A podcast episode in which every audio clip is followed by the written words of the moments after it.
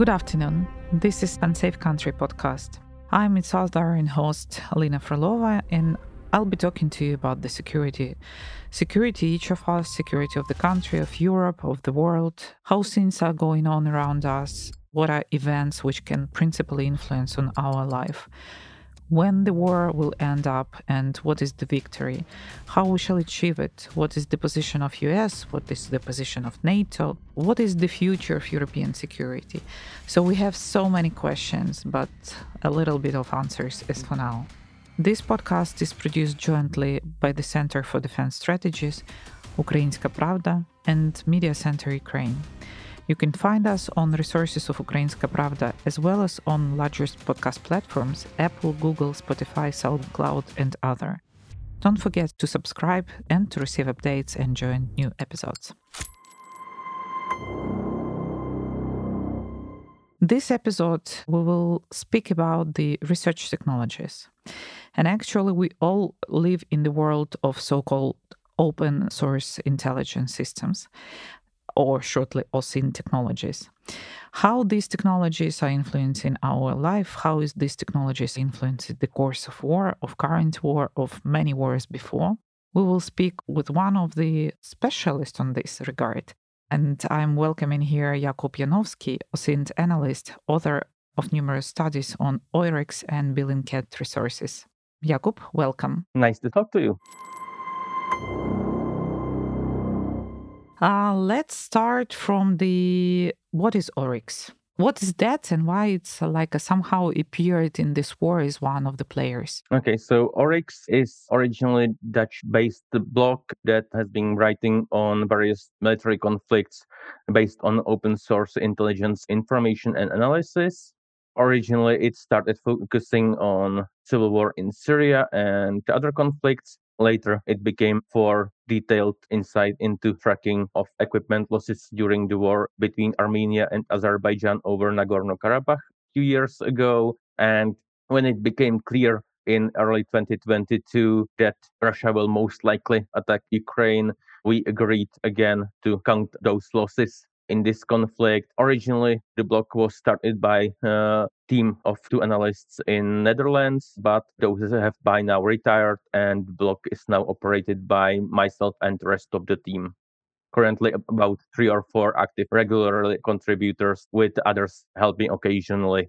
Oh, this is only three or four people because it was my next question how big is community? But actually it's quite small one let's say so. Yeah and we are essentially doing it in our spare time not as a job. Besides people can send us some few euros for a coffee or something but like otherwise we have no nation state or organizational funding or things like that. Haven't you seen to turn it into some kind of profession of you and for the whole team Never thought about it. Some people in this community wants to turn it into a job, but in most cases, governments and related agencies or uh, think tanks are just too stupid to uh, hire people from this community. Well, I'm representing here also think tank, and I should tell you, I like open source intelligence, and I consider it is one of those technologies which really changed the course of operation, not only in war but in many other aspects of our life.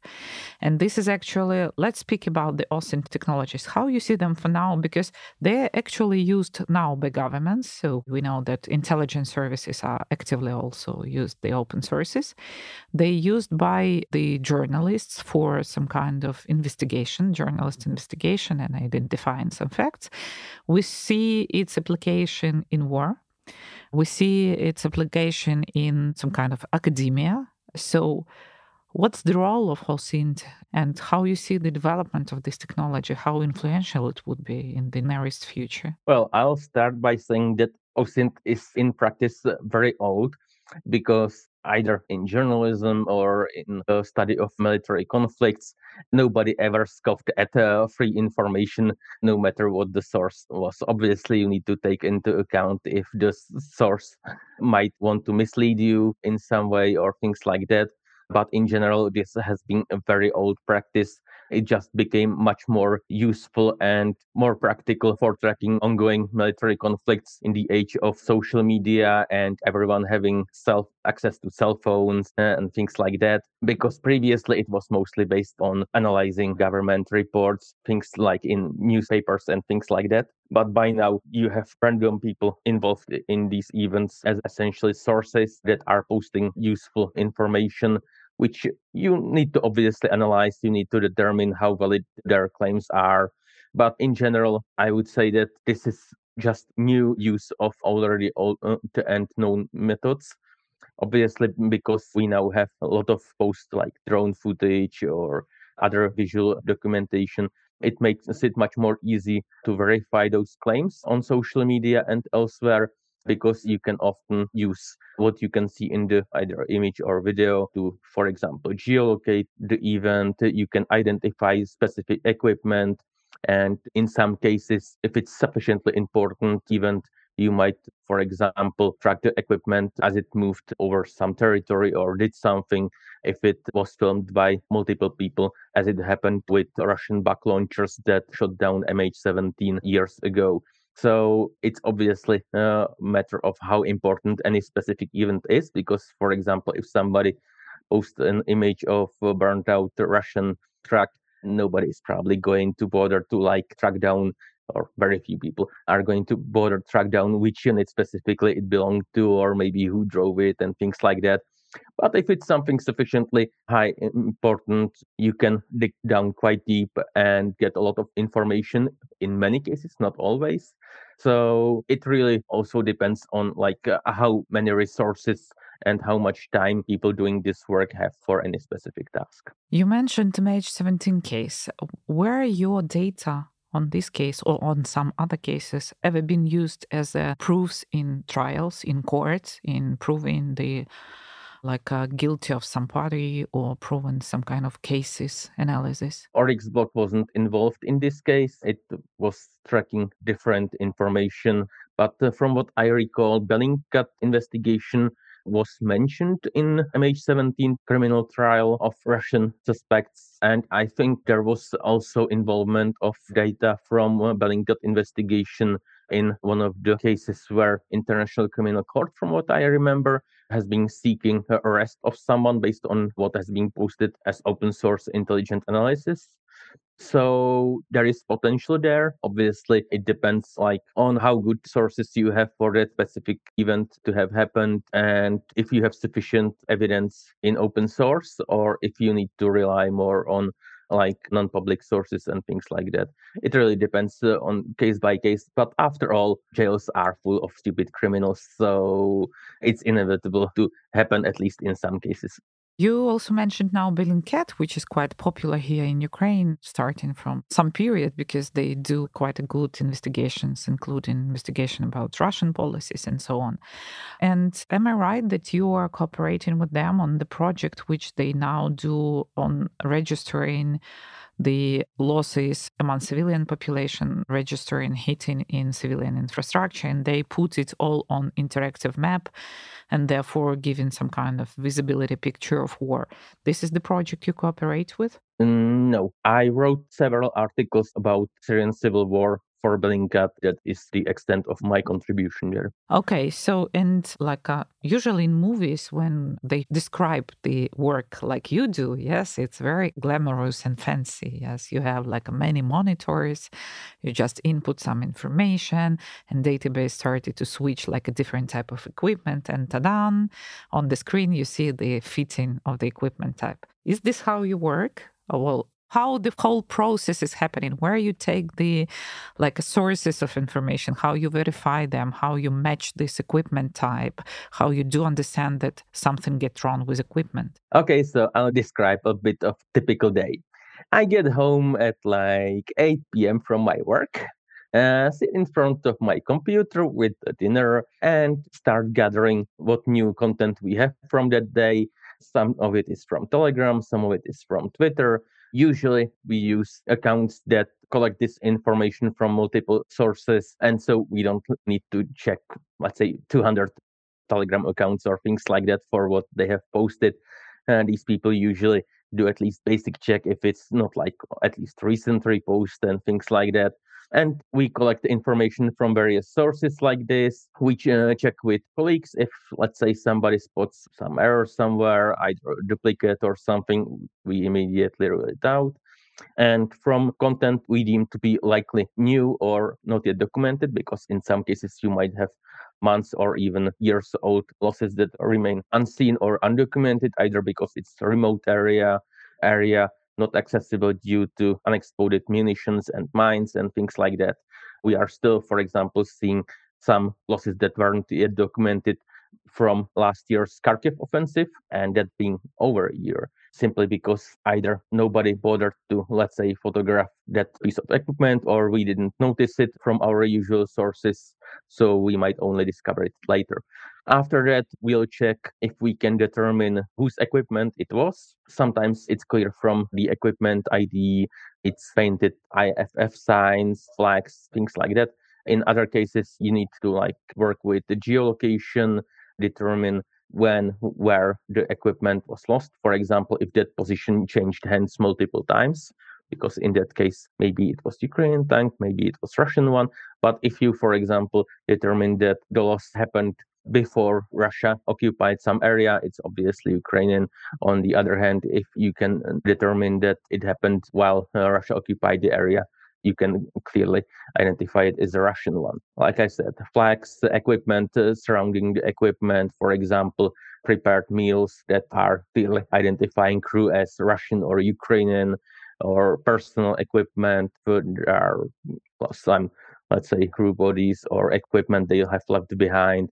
All this obviously helps and some equipment is simply unique for one side or another. Russia isn't operating Bradley infantry fighting vehicles, and Ukraine is not operating Su 35 fighter jets. So, in some cases, identification is way easier. In some cases, it's difficult. For example, if it's T 72B tank, it might not be possible to determine who operated it, in which case it doesn't get listed on either Russian or Ukrainian list. It will be kept in separate storage where we have unknown operator equipment.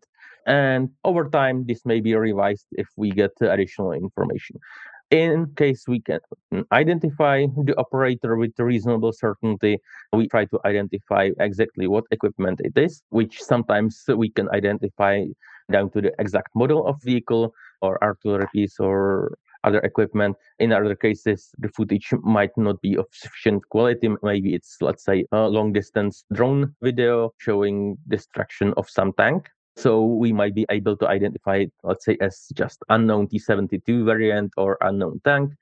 And we add it into the list as such. And later, if better footage appears, we'll revise it with better identification but that doesn't always happen. So some vehicles are simply destined to stay in this category. And after that, somebody, which in case of Oryx block is me, needs to take relevant images, screenshots, uh, any other documentation we might have. For example, if let's say it's an aircraft a crash or lost somewhere, we might have a pilot's death announcement and things like that and we might attach that as well and link it to our new entry on the list. And usually every two or three days i post an update on the website after manually adding all this. Yeah doesn't look like very fancy stuff. Not exactly a james bond movie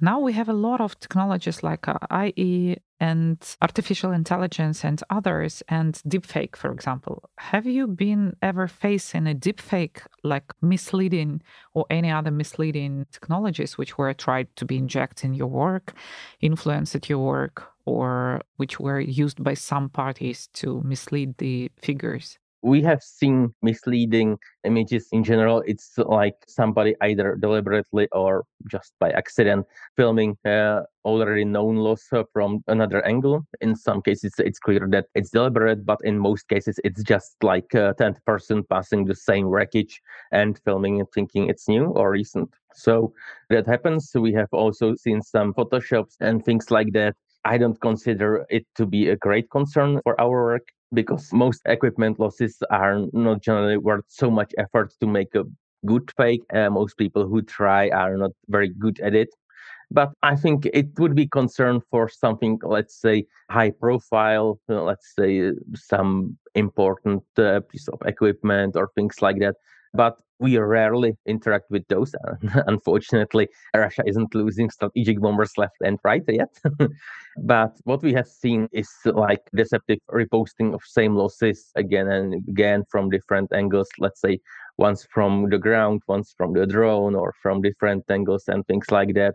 For us, AI manipulation isn't that much of a concern because if they recreate some scene completely, either it will match some known location and details will likely not fit exactly or it will create a new location which you can geolocate and like the amount of effort it would take to let's say fake another destroy t72 isn't worth to anyone if somebody submits let's say perfect fake which would incredible amount of work of let's say ukrainian t64bv or russian t72b it's not going to make a difference so maybe someone can do it to make a point but I seriously doubt it's worth anyone's time. Like if let's say tomorrow there was an image of burning some super high end, extremely rare and important equipment, like yes, and that in that case, like we would look at that submission uh, more suspiciously than uh, on regular ones. But it always depends on circumstances if we have additional evidence and things like that. But overall, I don't think AI fakes are a big concern for us, at least for now, because it's very complicated to do a believable fake. And at the same time, AI is not yet useful for our work, at least not without extensive nation state resources to make a good AI, let's say, identify things and let's say rule out known losses and things like that. For that, we don't have enough resources. I see.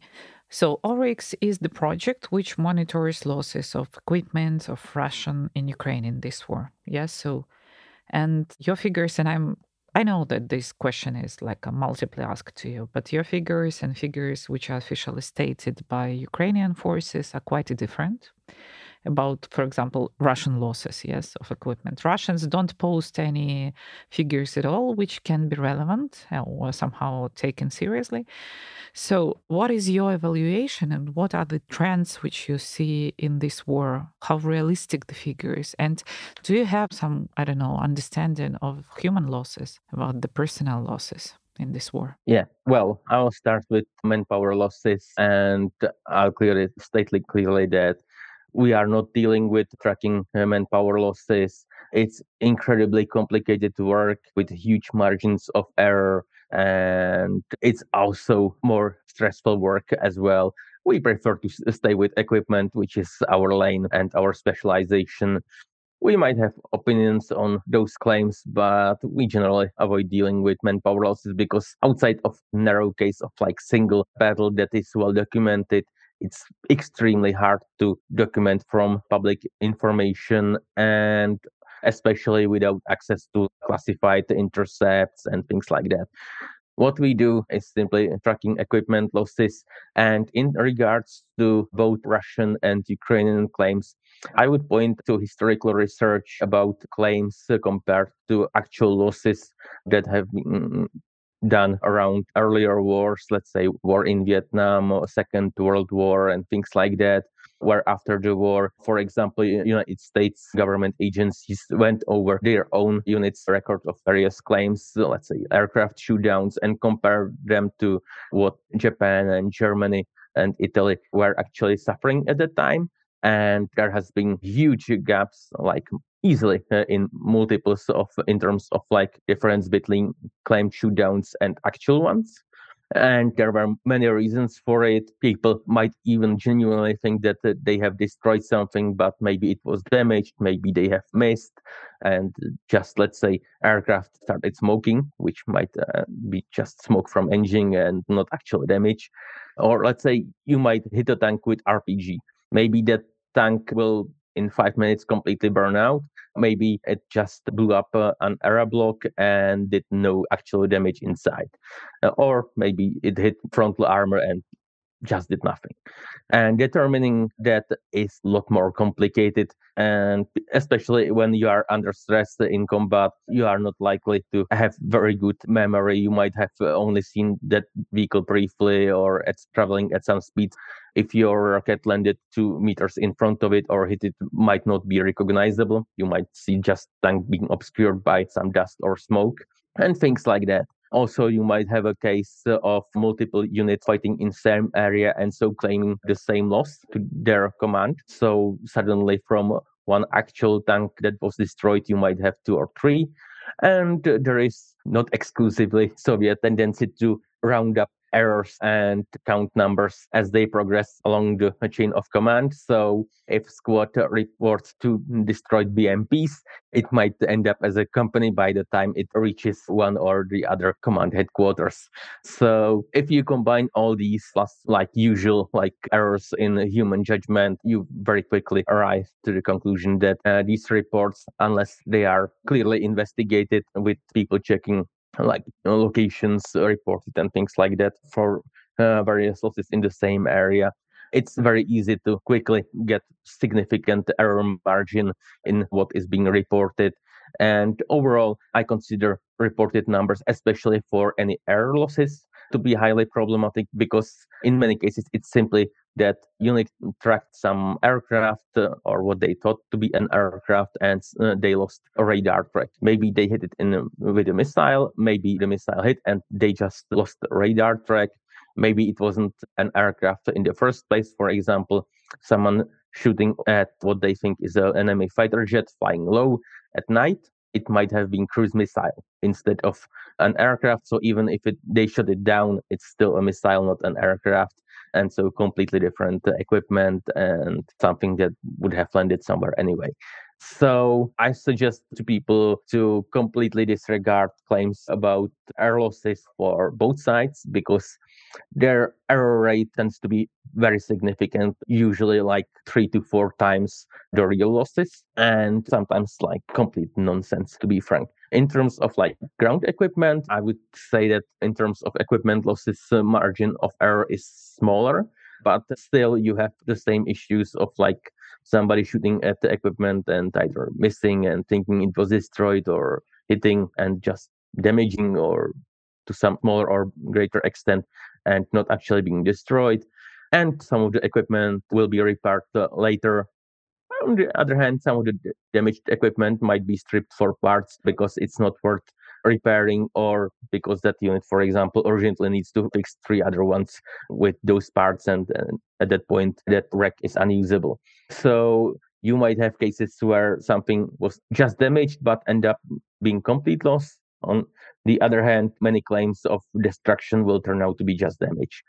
And here I would say that uh, there is also a gap in OSINT data in terms of damaged equipment because most equipment that was damaged will never be filmed or photographed and will just be towed away by respective side to the rear without us seeing it. And maybe it will be repaired, maybe it will be scrapped Plus, there will be inevitable on both sides, essentially loss, what could be counted as a loss where you need to maintain certain amount of equipment. You don't have any, uh, enough spare parts and you decide to strip equipment that either malfunctioned or have some other issue to repair other vehicles for the unit. So I suspect that some of the vehicles that wrecks that ended up on scrap yards on both sides belong to this category. For example, BMP engine and transmission are completely trashed uh, so that it would need new ones, but you may have many other useful parts on the vehicle and you have urgent need to fix others without like sending them to the factory or some other repair facility. It happens. Okay. So it's complicated. I just checked on your site and like a compare today data, for example, of our armed forces about tanks and the data twice differs yeah, there are a lot of factors which you mentioned about that your data is not full. Our data, like a data of the armed forces, are sometimes exaggerated of different reasons. But still, from our side, this war looks like of hyper intensity. But we are here inside this war, and of course, we have a lot of emotions and a lot of personal perception. You saw Syria from your point of view? Yes, you saw Armenia, Azerbaijan, now you see Ukraine. Do you think that this war is really big one? Do you think that it's really like enormous losses of equipment of people? How serious you perceive this war is? Well, it's obviously on much bigger scale. But in terms of like individual battles, for example, fighting on like Nagorno Karabakh territory between Armenia and Azerbaijan was like fairly comparable to some individual battles in this war. But just like representing individual battles, not like the whole war. Uh, because in that case, you also had uh, like hundreds of equipment pieces being lost on both sides in fairly intensive combat and use of lots of fairly modern equipment on both sides. But Syria was in general mostly much less intense combat with uh, like some exceptions. So Ukraine is definitely much bigger scale overall and it has also some aspects that prevents like making it good comparison with those early ones because if you are waging fairly small level war let's say between armenia and azerbaijan losses on both sides in terms of material again if you have either foreign supporters or enough money to throw around you can replace let's say 200 lost t-72s or bmps fairly easily. Once you go into thousands where even Russia is depleting its ex-Soviet storage depots, you suddenly uh, don't have uh, like good external sources of replacements besides you know, what you can make. At least on the Russian side, in case of Western supporters of Ukraine, it's a bit more complicated because they have some equipment in storage, but still not all of it is usable or it takes time to repair it. But once someone is losing, let's say 2000 BMPs, there is like no magical source where you can like throw some briefcase cash on someone and like get replacements for that equipment, especially in terms of like impact of sanctions that supplying equipment to Russia, for example, would have for many countries. And we have seen uh, from leaked intelligence information earlier this year that, for example, Egypt first agreed to sell Russia some artillery ammunition, but after American pressure, actually ended up supplying uh, Ukraine. or at least not supplying Russia at first. From my understanding, they later sold ammunition to Ukraine indirectly. And we have seen cases like that. So obviously, international situation around this conflict is very different.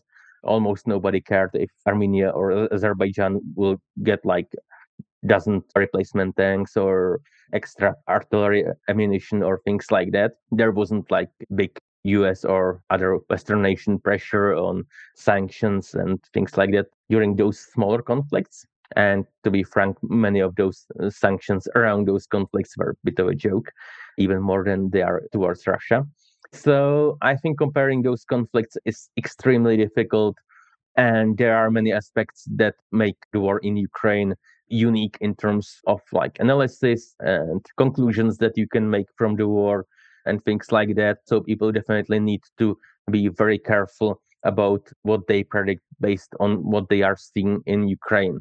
There are unique circumstances we are seeing. For example, one of the big ones is that neither side has air superiority. If either side tomorrow got air superiority, battlefield would look very different. And the same can be said about presence or lack of presence for certain equipment, technology, and things like that. General Zaluzhny, our chief of defense, in his latest article, which caused a lot of discussions here in Ukraine, and would be interesting to hear from you also whether you discussed it or not. But he said that we already in the war, which has no fog of war because Russians can see everything with the drones of them and with the, all the system observation system, monitoring system, what's going on on Ukrainian side, and Ukrainians can see everything what's going on on Russian side. And does it mean that you also are you agree with this? I mean, that is this like this, mm-hmm. and how deep we can see and them can see, and how deep you can see. Whether you see, for example, the storage of the equipment which they have, and are you using somehow this information? Well, I mostly agree with that statement. I will add a caveat that what we have as a publicly available information is a fraction of what uh, military on either side has. For example, drone footage from individual units, all that is collected and analyzed we also usually when even if we get uh, let's say some footage we might lack additional data that would be automatically provided within the military structure for exact locations and things like that which might not especially at night be easy or doable to determine on our end independently. And there are some factors that makes this different from other conflicts or different circumstances. For example you might have another conflict where armed individual actors what equipment they have in storage is actually in covered garages which in case of russia and ukraine are small fractions of overall stored equipment and so in this case, you can just buy satellite footage of those bases and with a reasonable amount of accuracy, get counts of what is actually there still. And at least with higher resolution satellite images, uh, rule out uh, those that are wrecks that appear to be beyond repair at least the worst cases of those. So it really depends on what level of access you have for general frontline area, let's say gray zone plus 10 miles behind the front line, there is very little you can hide.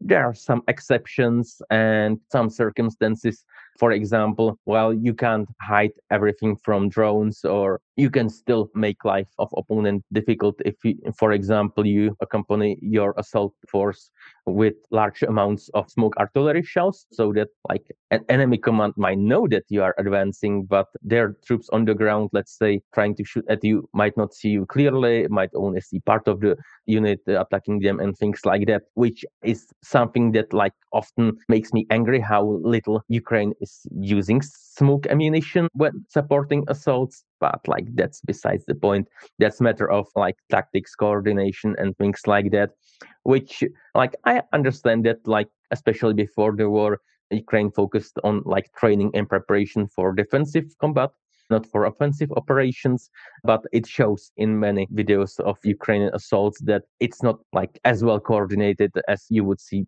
for example, in US military. So there are definitely like places where you can exploit certain amount of uncertainty that you can introduce, either using, let's say, conditions, natural conditions like fog, or like temporarily, let's say, exploit that you just got, let's say, a new jammer that can disrupt enemy drones, or you can use a lot of smoke shells to make it unclear exactly what are your positions, where you are attacking, and things like that. Obviously, and all of this is resource intensive and might require let's say receiving new equipment and things like that. But there are exceptions to that uh, overall rule which i agree that if you are let's say now trying to concentrate a battalion or brigade size force anywhere near front line it will be spotted like on russian side or ukraine side doesn't matter. Like with very few exceptions it's very difficult to concentrate a lot of force on a small area and without like the other side noticing hours before you arrive. And so being able to like notify artillery helicopter support and things like that which makes any breakthroughs much harder to uh, achieve. Actually what you're speaking about this is specifically what general Zaluzhny described in his article that that's all about the technologies. And the last question here the war is has changed now. The character of war, the operations in war.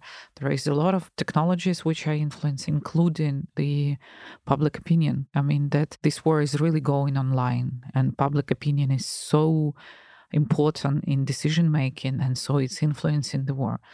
And do you recognize that you're part of this, like uh, influence in public opinion? Because your data is like those data which other think tanks and some kind of influencers are referencing. They are proving their statement with your data. And do you feel this responsibility? And why are you doing this? This is the volunteer project. You have like a quite a big scope of responsibility.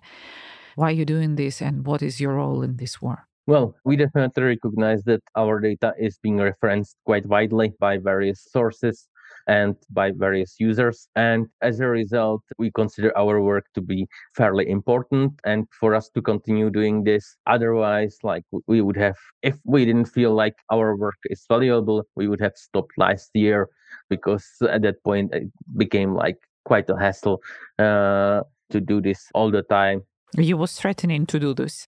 It was a public information about that you're closing, yeah? Well, the original creator of the Oryx blog has retired. That's Mhm. that wasn't like maybe that was like actually announced. Uh, he delayed a bit after my uh, vacation in the United States, but like otherwise he deleted his main account on Twitter and he retired to some less stressful hobbies. But rest of the team is still updating at least the main Ukraine war related uh, loss lists. So this work is still ongoing, but it definitely takes its toll because like it's been very long war already and amount of content that is published every day is quite substantial. So doing this almost every day obviously takes an effort. And at least in this case, we are getting credit. There are many other open source researchers doing work around this conflict or on other conflicts who don't get credit and quite often get their work outright stolen by either government agencies, government workers, or think tanks. I have seen this in my case where uh, two think tanks flat out stole my work around Syrian civil war without any credit and actually sold that their analysis later uh, to government. So I wasn't thrilled about it. In general, I appreciate that our work has impact in terms of information warfare, but we are doing the best we can in terms of accuracy, both for Russian and Ukrainian equipment losses. We think that accuracy is important, and while we are generally pro Ukrainian, we don't think that, for example, hiding Ukraine losses would be in ter- any terms of like beneficial to Ukraine. Because on one hand, yeah, sure, it would look nice if Ukrainian loss list wasn't so long, but it would also at the same time meant less pressure on Western governments to replace those losses because hey, they lost only let's say 200 tanks instead of like I don't know 500 mm-hmm. or whatever is the current number. So I think that our critics usually underestimate the value of making this list as accurate as possible, even if it comes to Ukrainian losses. And so, at least in my case, I feel like certain amount of responsibility for uh, keeping this project going. It also helps to keep Western media focused at least a little bit on this war despite all the other politics happening in individual countries and other conflicts that are meanwhile ongoing, which is something that I think Syrian efforts suffered from because it quickly became like 15 page newspaper stories and things like that that like didn't get attention of politicians and pressure to do something about this or that so I think it's one of the aspects that also make our work important. And I should tell you that here in Ukraine, we do appreciate it. It's really helpful. Thank you. And the truth is important because, you know, the fog of war may be not so intensive on the battlefield, but it's quite intensive in information field. Thank you for work you do for you, your team, and thank you for this conversation. It was very interesting for me. And I hope you won't close the project, and I hope you will find a way how to make it even bigger and more interesting for you. And thank you one more time for conversation. Thanks for inviting anytime.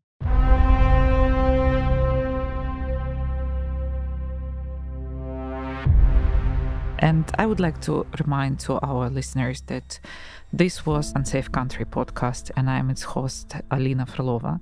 This podcast is a joint project of the Center for Defense Strategies, Ukrainska Pravda, and Media Center Ukraine. And you can find us on all the resources of Ukrainska Pravda as well as at the largest podcast platforms. Safe and safe country. It depends on each of us how soon the world unsafe will disappear. Thank you.